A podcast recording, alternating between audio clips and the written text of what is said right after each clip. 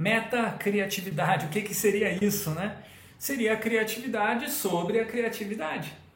Esse é um resumo muito rápido do que a gente tem trabalhado na disciplina Psicologia 1, ou Psicologia da Criatividade no Bacharelado em Design aqui da UTFPR. Então, em poucos minutos, eu vou primeiro passar um pouquinho sobre a visão geral teórica sobre o que é isso e como a gente realiza isso na prática através de algumas heurísticas e aforismos que a gente tem compilado essa teoria. Primeiro, uma única frase, tudo que eu vou dizer aqui. O novo surge de corpos ordinários, empenhados em uma atividade constante que se desenrola sobre um espaço compartilhado. Então, a visão de metacriatividade é que não há necessidade de ter um corpo especial privilegiado, nem um espaço especial, nem uma atividade especial. Qualquer atividade pode se tornar uma cria-atividade. Por isso eu separo com um tracinho para enfatizar isso. Uma atividade criativa é uma cria-atividade. Um corpo criativo é um cria-corpo. Um espaço criativo é um cria-espaço. Qualquer espaço criativizado, corpo criativizado, atividade criativizada, quer dizer, a gente pode recriar tudo isso. Tudo isso é fluido, tudo isso é mudança, tudo isso é transformação. Basta a gente se conscientizar disso. Agora, a meta criatividade dá um passo além. É justamente essa consciência, é você tornar é, consolidada essa visão de que é possível você transformar aquilo que é a criatividade. Ou seja, você, na verdade, faz uma criatividade da criatividade. Por isso, meta-criatividade. Em palavras mais simples, para fazer o novo de novo, é preciso fazer diferente. É preciso refazer o modo de se fazer. Então, a gente não tem mais só o cria espaço, a gente tem o meta cria espaço, o espaço criado para recriar o espaço de se criar. Fica meio abstrato isso, né? Mas vamos pensar na ideia do corpo, então. Um corpo que se cria e se recria para criar novas coisas. Ficou um pouco mais concreto, né? Isso é a metacriatividade, é corpos e espaços interagindo para se recriar mutuamente. Isso é muito importante para entender, do ponto de vista prático, por que é que muitas pessoas não se sentem criativas, acham que não nasceram para isso, não têm talento. É porque os cria espaços em que elas tiveram parte, fizeram parte, é, criaram situações limite para elas, como um bloqueio criativo, uma situação em que há alguma é, configuração em que você tem que criar, mas você não tem meios para criar, você não tem recursos nem inspiração para criar. Isso é um momento em que essa opressão é sentida na carne por quem é bloqueado, por quem sente esse bloqueio criativo. Não é só um momento na vida, é várias vezes, e é por isso que a pessoa se julga menos criativa. Então, esse julgamento que vem de famílias, membros da família, vem de amigos, vem de escola, vem de trabalho, vem de governo e principalmente da mídia, ele vai fazer a gente acreditar que nossos corpos, nossos cria-corpos, são menos criativos. Na verdade, eu, como homem branco, hétero cis, eu não posso dizer que o meu corpo, meu cria-corpo, é julgado como menos criativo. Pelo contrário, quando eu olho na mídia e olho essas referências todas ao meu redor, as pessoas me dizem: você é criativo. Sempre me falaram isso. E eu acreditava que tudo bem, eu era diferente dos outros, até o momento que começa a se estudar a ciência da criatividade. Você percebe que eu não era criativo, eu estava criativo porque existia uma configuração de um cria-espaço que me permitia criar o meu corpo e recriar esse corpo para ser criativo. Mas isso não é um privilégio que é exclusivo para mim. Isso pode ser transformado num direito. E é exatamente isso que a gente trabalha nessa disciplina de psicologia. A gente quer que, que primeiro os estudantes percebam que seus crias-corpos, em especial se eles fazem parte de grupos historicamente oprimidos, foram considerados menos criativos. Então, negros, indígenas, mulheres, pessoas com deficiência, são tradicionalmente vistos como menos criativos. Por quê? Porque na mídia não aparece pessoas bem-sucedidas e criativas com esse tipo de corpo. Raramente isso acontece. E aí você, só por ver uma imagem é, de uma, uma pessoa que tem um corpo completamente diferente do seu, ou melhor, de várias pessoas, constantemente, você nunca vê o teu tipo de corpo, você acha que o teu cria-corpo não presta para criar. Então, conscientizar-se dessa meta-criatividade é justamente esse processo de reagir a essa opressão e libertar esse cria-corpo oprimido. Então, metacriatividade não é ser criativo, ou ser criativo sobre sua própria criatividade. Na verdade, é você saber como se refazer ou se fazer criativo quando você precisar ser assim. E aí começa a, a integrar essas relações entre cria, tracinho atividade, cria, tracinho espaço e cria, tracinho corpo. O primeiro elemento da, do cria espaço é fácil de você perceber fisicamente, mas ele tem uma dimensão mental também. As ideias, os conceitos, elas se relacionam em redes neurais, em redes de associações cognitivas. Isso também é um cria espaço. Tanto físico quanto mental tem os seus limites. E aí que mora a barreira, muitas vezes intransponível, né, ou considerada intransponível, as limitações que vão fazer a gente achar que a gente não consegue criar nada além do que já foi criado. Porém, é justamente ali, nessas fronteiras, é que mora a possibilidade da gente criar ideias questionadoras que vão empurrar essas fronteiras, vão até quebrar elas.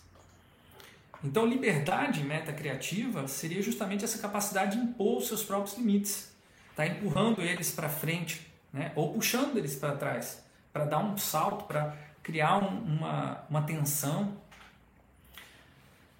Esse cria espaço, portanto, ele não é um espaço pré-determinado com objetos é, determinados. Ele é sempre um espaço de possibilidades. Agora, cada ideia ali é uma dentre muitas. Então, se cada se o espaço é composto de possibilidades, a gente tem muitas que a gente ainda nem conhece, né?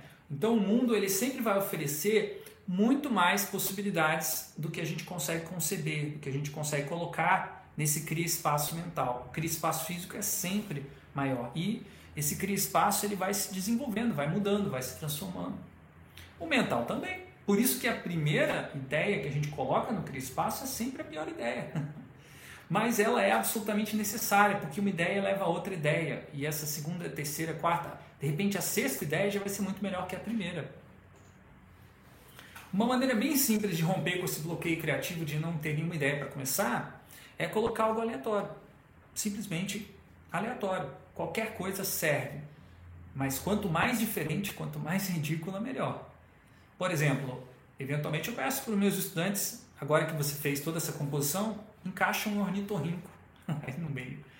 Difícil, né? Não faz sentido nenhum, mas é justamente recriar esse sentido que estimula uh, o processo de metacriatividade. E aí então, isso significa o quê?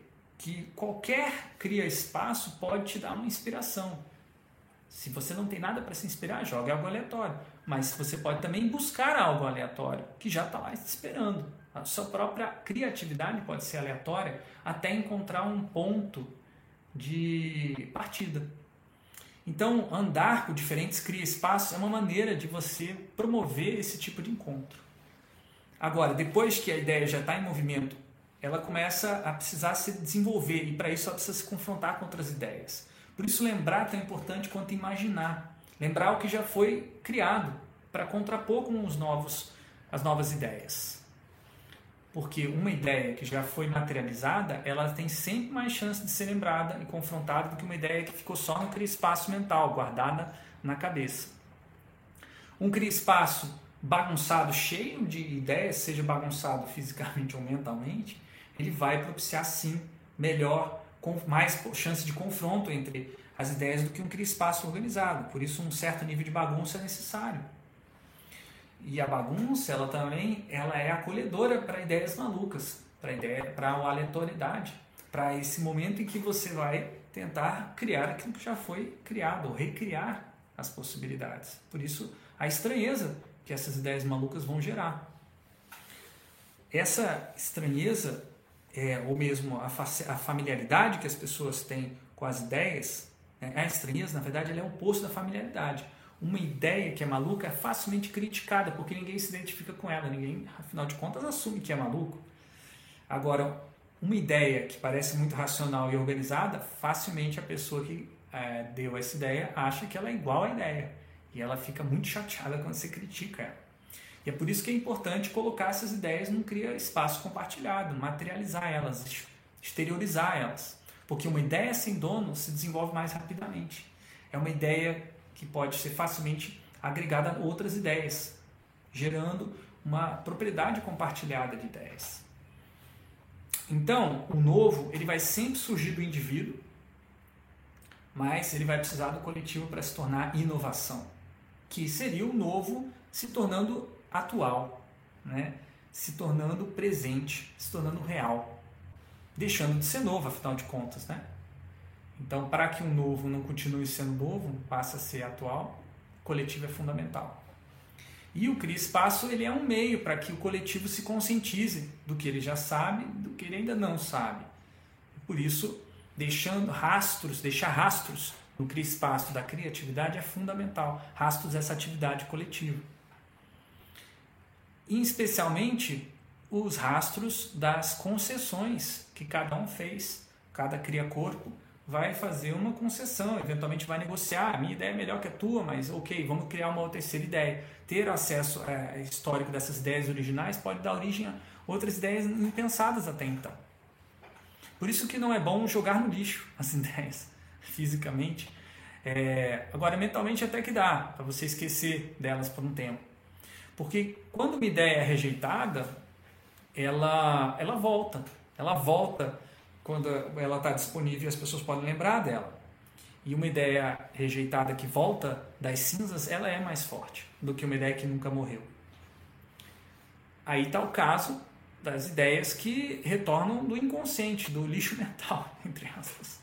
Elas também voltam mais fortes. Agora, tem uma maneira de você facilitar esse tipo de retorno, que é a meditação, a contemplação, o relaxamento durante um processo de criatividade. Você é, pausar a criatividade e pedir para as pessoas observarem o Cria Espaço, ativando o seu Cria Corpo por inteiro e recuperando essa dimensão sensorial, afetiva com aquelas ideias, permitindo ligações que ainda não tinham sido testadas entre as ideias existentes.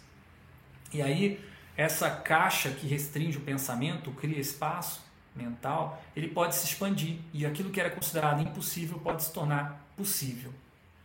Para expandir essa caixa, então, é importante considerar tanto problemas alternativos quanto soluções alternativas. Não basta só problematizar, nem só solucionatizar. É preciso fazer os dois juntos.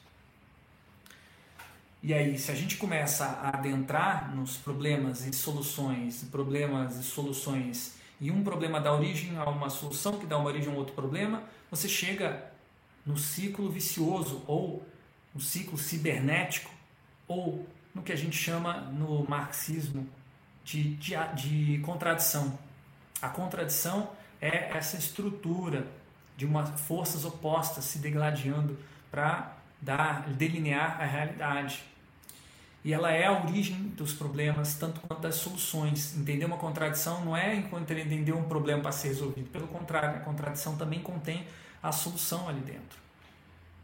Nós somos contradições, nós somos contraditórios. Os cria-corpos são contraditórios. O ser humano moderno nasce na contradição, morre na contradição. E é por isso que a gente consegue lidar com a contradição, diferente das máquinas, das inteligências artificiais que não conseguem é, operar com contradições porque não são contraditórias, operam com lógica booleana, é um ou é zero, é certo ou é errado. O ser humano sempre tem uma área de cinza, de possibilidades, que vai dar origem a novas formas de ser humano que ainda não estão disponíveis. Essa capacidade autopoética é uma característica é, única do ser humano e do nosso corpo, é uma questão concreta mesmo. Então, a gente é capaz de transformar as nossas próprias contradições. A gente não é só contraditório, a gente é contraditor, porque a gente cria novas contradições. Então, para resumir, metacriatividade não é pensar fora da caixa, fora do cria espaço, botar o seu cria corpo num cria espaço é, exótico, cheio de coisas ah, mirabolantes. Metacriatividade é você entrar dentro da caixa e refazer ela por dentro, a partir das suas contradições, dessas forças que estão puxando ela para sair. Se cria espaço, é, se transformar no outro, cria espaço a partir do que ele é, mas também a partir do que ele já foi e do que ele pode ser. Então, resumindo em uma única imagem, tudo que eu disse até aqui agora, a metacriatividade é esse processo de interação entre cria-corpos que estão se recriando, ou seja, meta cria corpos, através de cria espaços ou meta cria espaços, espaços projetados para transformar o espaço considerado num projeto, uma, um espaço que é constantemente palco de novas criatividades, por isso uma meta criatividade. Então é isso que a gente tem visto em Psicologia 1, Bacharelado em Design. Espero que tenha sido uma apresentação estimulante e que vocês pensem a respeito da meta criatividade. Boa sorte nos seus processos e relações sociais tecidas a partir desses processos, porque é aí que está, nesse encontro entre cria corpos, o segredo da criatividade.